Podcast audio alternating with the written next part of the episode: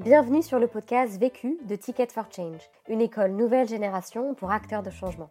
Dans ce podcast, tu entendras des personnes qui ont décidé d'utiliser les 80 000 heures de leur vie qu'ils vont passer au travail pour contribuer à la résolution des enjeux urgents et importants d'aujourd'hui, notamment la lutte contre les exclusions, la transition écologique et le développement des capacités de chacun. Ils ont soit créé leur propre projet, soit rejoint un projet existant. Leur point commun à tous, ils construisent une carrière qui a du sens et de l'impact et ils te donnent leurs meilleurs conseils suite au succès et aux galères qu'ils ont vécu sur des questions bien précises. Vécu est devenu le premier podcast collaboratif fait par et pour des acteurs de changement. En effet, depuis janvier 2019, nous formons des personnes à la réalisation des épisodes que tu vas entendre, pour faciliter le partage d'expériences entre acteurs de changement à grande échelle. Si tu as toi-même des apprentissages de ton propre vécu à partager sur la question traitée dans cet épisode ou des remarques en tête, n'hésite pas à commenter le podcast pour que toute la communauté en profite. Et si tu souhaites recevoir tous les jeudis le podcast vécu de la semaine dans ta boîte mail, tu peux t'abonner à notre newsletter. Tu retrouveras le lien dans le texte de description du podcast. On se retrouve jeudi prochain. En attendant, bonne écoute. Je n'ai qu'une question à vous poser. C'est quoi la question? C'est quoi le problème? Vécu À chaque galère, des apprentissages. Vécu, des retours d'expérience pour gagner du temps et de l'énergie. Bonjour, donc moi c'est Julie Chapon, j'ai 30 ans et euh, je suis euh, cofondatrice de Yuka. Moi, c'est François Martin, j'ai 30 ans aussi, et euh, on a monté Yuka avec Benoît, mon frère aussi. Alors Yuka, c'est une application mobile euh, qui permet de scanner le code barre des produits alimentaires pour connaître leur impact sur la santé. Et lorsque le produit va être mauvais, Yuka va recommander des produits similaires mais meilleurs pour la santé. On a lancé l'application en janvier 2017 sur iOS, puis en juin 2017 sur Android. Et après un an, là, on en est à 650 000 utilisateurs. C'est un beau départ, on est content. La question. Comment trouver un business model personnel le temps que l'entreprise trouve le sien? Le vécu. bah, Au départ du projet, moi, c'était hyper important euh, de trouver un business model. Et euh, au final, euh, ça fait euh, deux ans maintenant et on l'a toujours pas trouvé. Et c'est c'est devenu moins grave. C'est devenu moins une obsession. Bien sûr, on, on essaie de trouver des moyens de financer. Mais euh, en attendant, on, on peut trouver différentes astuces qui nous permettent euh, de vivre euh, et de développer le projet sans être rentable au départ. Donc c'est pas c'est pas la priorité. La priorité c'est de construire un produit. Euh, après de le rentabiliser, euh, oui, mais ça vient dans un second temps, je pense. Premier apprentissage. Le premier apprentissage pour nous, c'est euh, d'anticiper le moment où on va se lancer à plein temps. Alors moi, euh, j'en ai parlé très tôt euh, dans mon entreprise. Ça a été euh, très clair dès le début que j'avais un projet en parallèle. Je m'en suis jamais cachée. J'en ai parlé à mes supérieurs euh, tout de suite. J'ai fini par partir et, euh, j'ai pu toucher le chômage. Et le fait d'en avoir, avoir parlé très tôt a fait que j'ai maintenu de très bonnes relations avec l'entreprise et que grâce à ça, on a pu avoir des locaux mis à disposition par mon ancienne entreprise pendant un an. Ça nous a beaucoup aidé financièrement. Pour ce qui est de, Benoît, lui c'est pareil, il en a aussi parlé euh, assez tôt euh, dans, son, euh, dans son entreprise. Lui financièrement c'était un peu plus compliqué parce qu'il a une famille et des enfants. Mais pareil, grâce au fait d'en avoir parlé assez tôt, il a pu facilement négocier un, un 3 5 e dans son entreprise et ça lui a permis de se, permis de se libérer du temps aussi très rapidement sur, sur Yuka. Et aujourd'hui, euh, donc il maintient toujours ses, bonnes relations. Il continue d'informer euh, son entreprise et ses supérieurs euh, sur, sur Yuka et sur ce qu'il y fait. Et il est en train de négocier une, rupture conventionnelle pour pouvoir vraiment se mettre à plein temps sur Yuka. Et c'est plutôt bien parti. Alors moi avant, j'avais monté une agence web. Je travaillais à, réaliser des sites web des applications mobiles pour des entrepreneurs et des associations sur Paris. Quand j'ai quitté l'agence web, j'ai pris une partie des clients sur lesquels j'ai continué à travailler en freelance.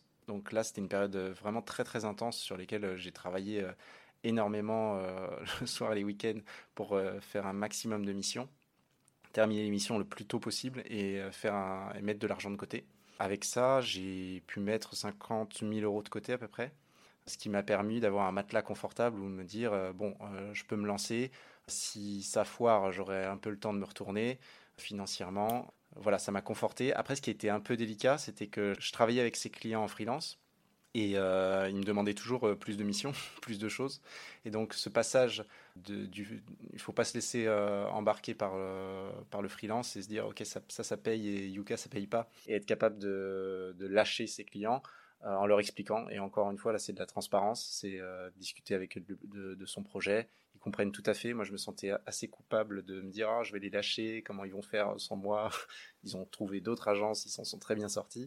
Et donc là, effectivement, il y a un passage un peu délicat qui est de dire, bon, bah, maintenant, je me jette dans le vide et je ferme mes différents contrats freelance. Deuxième apprentissage. L'apprentissage numéro 2, ça a été d'étudier les pistes de financement sans contrepartie. Pour ça, on avait la fabrique à Viva qu'on a fait en avril dernier et qui nous a rapporté 10 000 euros, qui a permis en plus à notre communauté de s'impliquer sur le projet. Donc c'était important pour nous en termes d'animation. Ensuite, euh, il y avait la BPI. La BPI, euh, on a eu la bourse French Tech, donc ça c'était 24 euh, 000 euros qui nous ont été accordés sans contrepartie aussi. On a vraiment cherché les sources de financement où on savait qu'on avait une, chance, une probabilité de les obtenir assez forte. Après, effectivement, il ne faut pas tomber dans le travers de vouloir participer à tous les concours parce que là, en fait, on se retrouve à, passer du temps à postuler à des concours pour soit ne rien gagner, soit gagner des, toutes petites sommes. Là, ça devient vraiment plus un handicap. Donc, il faut vraiment bien sélectionner ce à quoi on va participer en termes de, rapport euh, temps-retour euh, sur investissement. Ces subventions, ces concours, euh, ça a été super important parce que ça permet de me payer concrètement là. Depuis le mois de juin, je me paye avec Yuka. Puis ça nous fait aussi, ça nous paye les dépenses d'outils. On a quand même pas mal d'outils qu'on paye techniques pour faire tourner l'appli. Ça rémunère aussi la stagiaire. Sur la bourse euh, French Tech, euh, nous, le, petit regret qu'on a, c'est qu'on ne s'est pas suffisamment renseigné auprès d'autres personnes euh, qui avaient déjà fait ces démarches-là. On a touché 23 24 000 euros. On aurait pu en toucher 30 000. mais simplement, on s'est mal renseigné. Donc, on, on s'est mal renseigné sur les postes de dépenses éligibles. On a mis beaucoup de postes de communication, alors que la, la BPI n'aime pas trop les dépenses de communication et préfère financer des dépenses techniques. Si on avait été au courant, en fait, on aurait mieux aménagé les dépenses et on aurait pu toucher plus. Donc voilà, avant de constituer ce type de dossier, je pense que c'est vraiment important de se renseigner auprès d'autres personnes qui sont déjà passées par là, d'obtenir des modèles euh, de dossiers pour euh, faire les choses au mieux. Notre conseil, clairement, sur la bourse French Tech BPI, c'est de passer tout en tech, de passer que des dépenses techniques. Ça, ils aiment bien. Troisième apprentissage. Alors l'apprentissage euh, numéro 3, c'est de savoir accepter les revenus d'opportunité, mais en gardant en tête que ce n'est pas le cœur d'activité. Nous, par exemple, avant même de lancer Yuka, on a été euh, contacté par une grande entreprise pour euh, travailler avec eux sur, euh, sur un projet en interne pour leur mettre à disposition en marque blanche l'application. Ça faisait pas du tout partie de notre projet, mais on a accepté parce qu'à ce moment-là, on avait un, vrai besoin de, de financement. On l'a accepté, mais en sachant qu'on voulait pas en faire notre business model et que c'était vraiment pour nous aider à décoller. Nous, aujourd'hui, on n'a pas du tout envie d'être orienté B2B, on a vraiment envie d'être orienté B2C, mais on reste à l'écoute des opportunités si on nous contacte pour du B2B. Et là, ce qu'on va faire, c'est qu'on va simplement regarder le projet B2B, combien de temps ça nous prend, qu'est-ce que ça nous rapporte. Si ça nous prend peu de temps, que ça nous rapporte beaucoup, on se dit pourquoi pas. Par contre, euh, voilà, il est hors de question qu'on se mette sur un projet B2B qui nous demande beaucoup trop de temps, qui nous défocus de notre vrai projet. On a eu des distributeurs qui nous ont contactés pour faire des benchmarks de, euh, de leurs produits pour les comparer euh, à la concurrence, pour savoir s'ils faisaient des, gâteaux plus sains que, euh, que leurs concurrents. On l'a fait une fois, on a vu que ça nous prenait beaucoup trop de temps, on ne le fait plus. Quand on a un produit B2C, le problème du B2B, c'est que c'est très tentant parce que c'est très rémunérateur et qu'en un mois, on fait ce qu'on fait en deux ans en B2C. Donc c'est très tentant en fait de glisser vers un produit B2B, mais qui perd énormément de sens en fait. Et à un moment, on risque de se retrouver à, ne plus être en phase avec la mission qu'on s'était fixée. Donc euh, nous, ce qu'on fait, c'est que ben, dans ce cas-là, on discute tous les trois et puis on se dit, ok, est-ce que c'est vraiment dans le sens de la mission qu'on s'est fixée avec Yuka? Oui, non. Et puis si c'est pas le cas, et ben, tant pis, on, laisse tomber et, on n'y va pas. Ça, ça, aurait pu nous rapporter beaucoup, mais, mais en fait, c'est pas ce qu'on a envie de faire tout simplement. Quatrième apprentissage.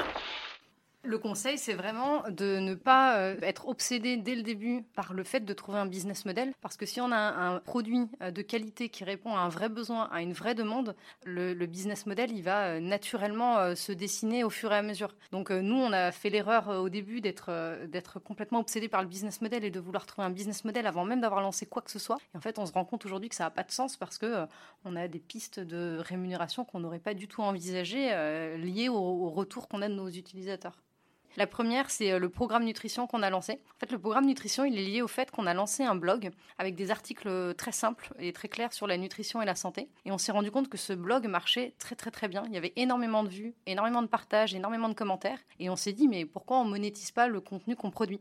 Et de là est né le programme nutrition avec un nutritionniste, avec des recettes et avec des conseils. Mais voilà, c'est vraiment né en fait euh, du succès du blog. Ensuite, euh, il y a eu une deuxième chose, c'est euh, c'est les dons des utilisateurs. Jamais au début, on se serait dit, on va mettre à disposition un formulaire pour que les gens nous fassent des dons. Sauf qu'en fait, on- on recevait énormément de mails où les utilisateurs nous disaient, mais comment on peut vous aider? Et on savait pas trop euh, quoi leur répondre. On leur disait, bah, euh, suivez-nous, enfin, parlez-en autour de vous. Mais un jour, on s'est dit, tiens, et si on mettait un formulaire de dons Et euh, il se trouve que ça marche, ça marche bien. Enfin, ça, ça nous apporte un complément de rémunération, puisque tous les jours, on a, on a des dons. La troisième chose, c'est que là, on est en train de lancer une version payante de l'application, donc des fonctionnalités qui dans l'application seront payantes, et notamment l'analyse des cosmétiques et des produits d'hygiène. Et ça, c'est pareil, au tout début, en fait, on n'avait pas du tout songé à monétiser l'application, parce que monétiser une application, c'est très dur, ça rapporte très peu, euh, tant qu'on n'a pas euh, plusieurs milliers euh, d'utilisateurs. Et nous, jamais on aurait pensé avoir ce nombre d'utilisateurs un jour, mais, mais voilà, bah, on a changé d'avis en voyant le succès qu'avait l'application, on s'est dit, bah si, on peut la monétiser. Donc tout, tout a vraiment découlé en fait de l'avancement du projet, des retours, des retours des utilisateurs. Là, les cosmétiques et les produits d'hygiène, on le sort parce qu'on nous le demande tous les jours. Cinquième apprentissage. Par rapport au salaire, je pense qu'il y a aussi une grosse peur de descendre de niveau de vie en devenant entrepreneur. Enfin, je pense qu'il ne faut pas avoir peur de ça. Que ce soit François, bah, il arrive à vivre à Paris euh, et il continue de se faire plaisir, à sortir. euh, Enfin, voilà. Moi, c'est pareil. En passant au chômage, j'ai perdu euh, 30% euh, en salaire. Mais en fait, à côté, il suffit juste de se réorganiser un petit peu, de réorganiser sa vie et son budget. C'est des choses toutes bêtes, mais bon, bah, on s'achète moins de, moins de fringues. Je fais régulièrement à manger, comme ça, ça m'évite d'avoir à acheter dehors le midi. Il y- a plein de choses comme ça où ça paraît compliqué et en fait c'est tout à fait faisable. Et, un autre exemple c'est Benoît. Benoît il est passé à, à 3 cinquièmes à son travail. Euh, Benoît il a une famille, euh, il a trois enfants. Il gagne maintenant 3 cinquièmes de ce qu'il gagnait avant et il arrive à s'en sortir. Et c'est pareil, il s'adapte, c'est-à-dire qu'avant le week-end avec ses enfants, bah, il allait faire des sorties euh, payantes. Maintenant bah, ils vont au parc, ils vont faire du vélo. Mais voilà, en fait il y a toujours une, une solution, il ne faut pas avoir peur de perdre en niveau de vie, on arrive toujours à s'adapter et on ne vit pas moins bien parce qu'on gagne moins en fait. Après, au-delà du SMIC, il faut surtout voir euh, qu'on peut faire passer énormément de choses euh, sur la boîte. Ça, ça fait économiser la TVA, ça fait économiser les charges. Donc, grosso modo, ça revient quasiment euh, moitié prix sur ce qu'on achète avec la boîte. Et ça évite de sortir des salaires. Donc, c'est intéressant de faire passer, moi, sur l'agence web que j'ai toujours en freelance, je fais passer une partie de mon loyer, 30%, puisque le siège de cette société, il est chez moi. Donc ça, c'est c'est autorisé. Et je fais passer aussi euh, euh, 30% de mon électricité. Voilà, des petits trucs comme ça. Je peux faire passer euh, des voyages en Uber. euh, des- Tout ça, c'est autorisé en fait. Conseil Pour gagner du temps. S'enlever euh, toutes les distractions, travailler que sur deux choses, le produit et parler à ses utilisateurs. Je trouve que c'est vraiment les deux choses qu'il faut faire pendant euh, les deux premières années. C'est tout. Et, et moi, un peu, euh, un peu en lien, euh, le conseil, c'est euh, de savoir dire non. Il y a un moment où on va avoir envie de participer à plein d'événements, plein de conférences. On reçoit aussi énormément de sollicitations de personnes qui veulent faire des rendez-vous, voir s'il y a des synergies entre, entre nos entreprises, entre nos startups. Et en fait, il y a un moment, il faut savoir dire non. Alors au début, c'est un peu difficile parce que parce c'est toujours dur de dire non à quelqu'un. On a aussi des sollicitations d'étudiants qui veulent faire quelque chose avec nous sur le projet. Et voilà, il y a juste un moment, il faut savoir dire non, faut savoir l'expliquer de manière claire, mais juste savoir dire non, là, je, je peux pas parce que je suis- je- j'ai envie d'être focus sur mon produit, sur mes utilisateurs, et j'ai pas envie de, de me, me distraire avec euh, tous ces, tous ces rendez-vous et, et toutes ces choses annexes. Conseil pour gagner de l'énergie. Moi, je puise énormément d'énergie euh, dans l'équipe. Quand l'équipe va bien, c'est super. Euh, Il y, a une, euh, il y a un bon esprit général, on avance dans la même direction. euh, donc, euh, pour ça, on a nos petits meetings du matin. Tous les matins, on fait un, stand-up meeting de voilà, 10-15 minutes où on va chacun dépiler euh, nos objectifs de la journée. Et du coup, ça permet de mettre tout le monde dans la même dynamique. Et après, on a juste envie de s'asseoir à son bureau et de dépiler ses tâches. Quoi. Et on voit que tout le monde avance, donc c'est chouette. Ça donne énormément, énormément d'énergie, je trouve, pour la journée, de commencer avec un moment en équipe. Par rapport à l'équipe aussi, ce qui fait, euh, ce qui fait gagner de l'énergie, c'est aussi de savoir euh, célébrer entre guillemets les petites victoires euh, en équipe. Parce qu'on a toujours tendance à regarder ce qu'on pourrait faire mieux, ce qu'on a fait de mal, sur quel sujet on n'avance pas assez vite. Mais il y a un moment, c'est aussi important de regarder en arrière et de se dire ah, mais célébrons le fait d'en être arrivé là. Alors c'est difficile et même nous aujourd'hui on n'arrive pas à le faire souvent, mais on arrive à le faire. Là récemment on a fêté nos 500 000 utilisateurs. C'était un samedi soir, il était 22 h on était avec François à la station F. Benoît était chez lui en famille et quand il, on a passé les 500 000, et ben, il est venu à la station F nous rejoindre. On a été se faire un resto et se boire un coup et ça donne énormément d'énergie de, juste se poser autour des choses positives et de se dire waouh, mais quel chemin on a parcouru. Ça donne énormément d'énergie. L'autre question.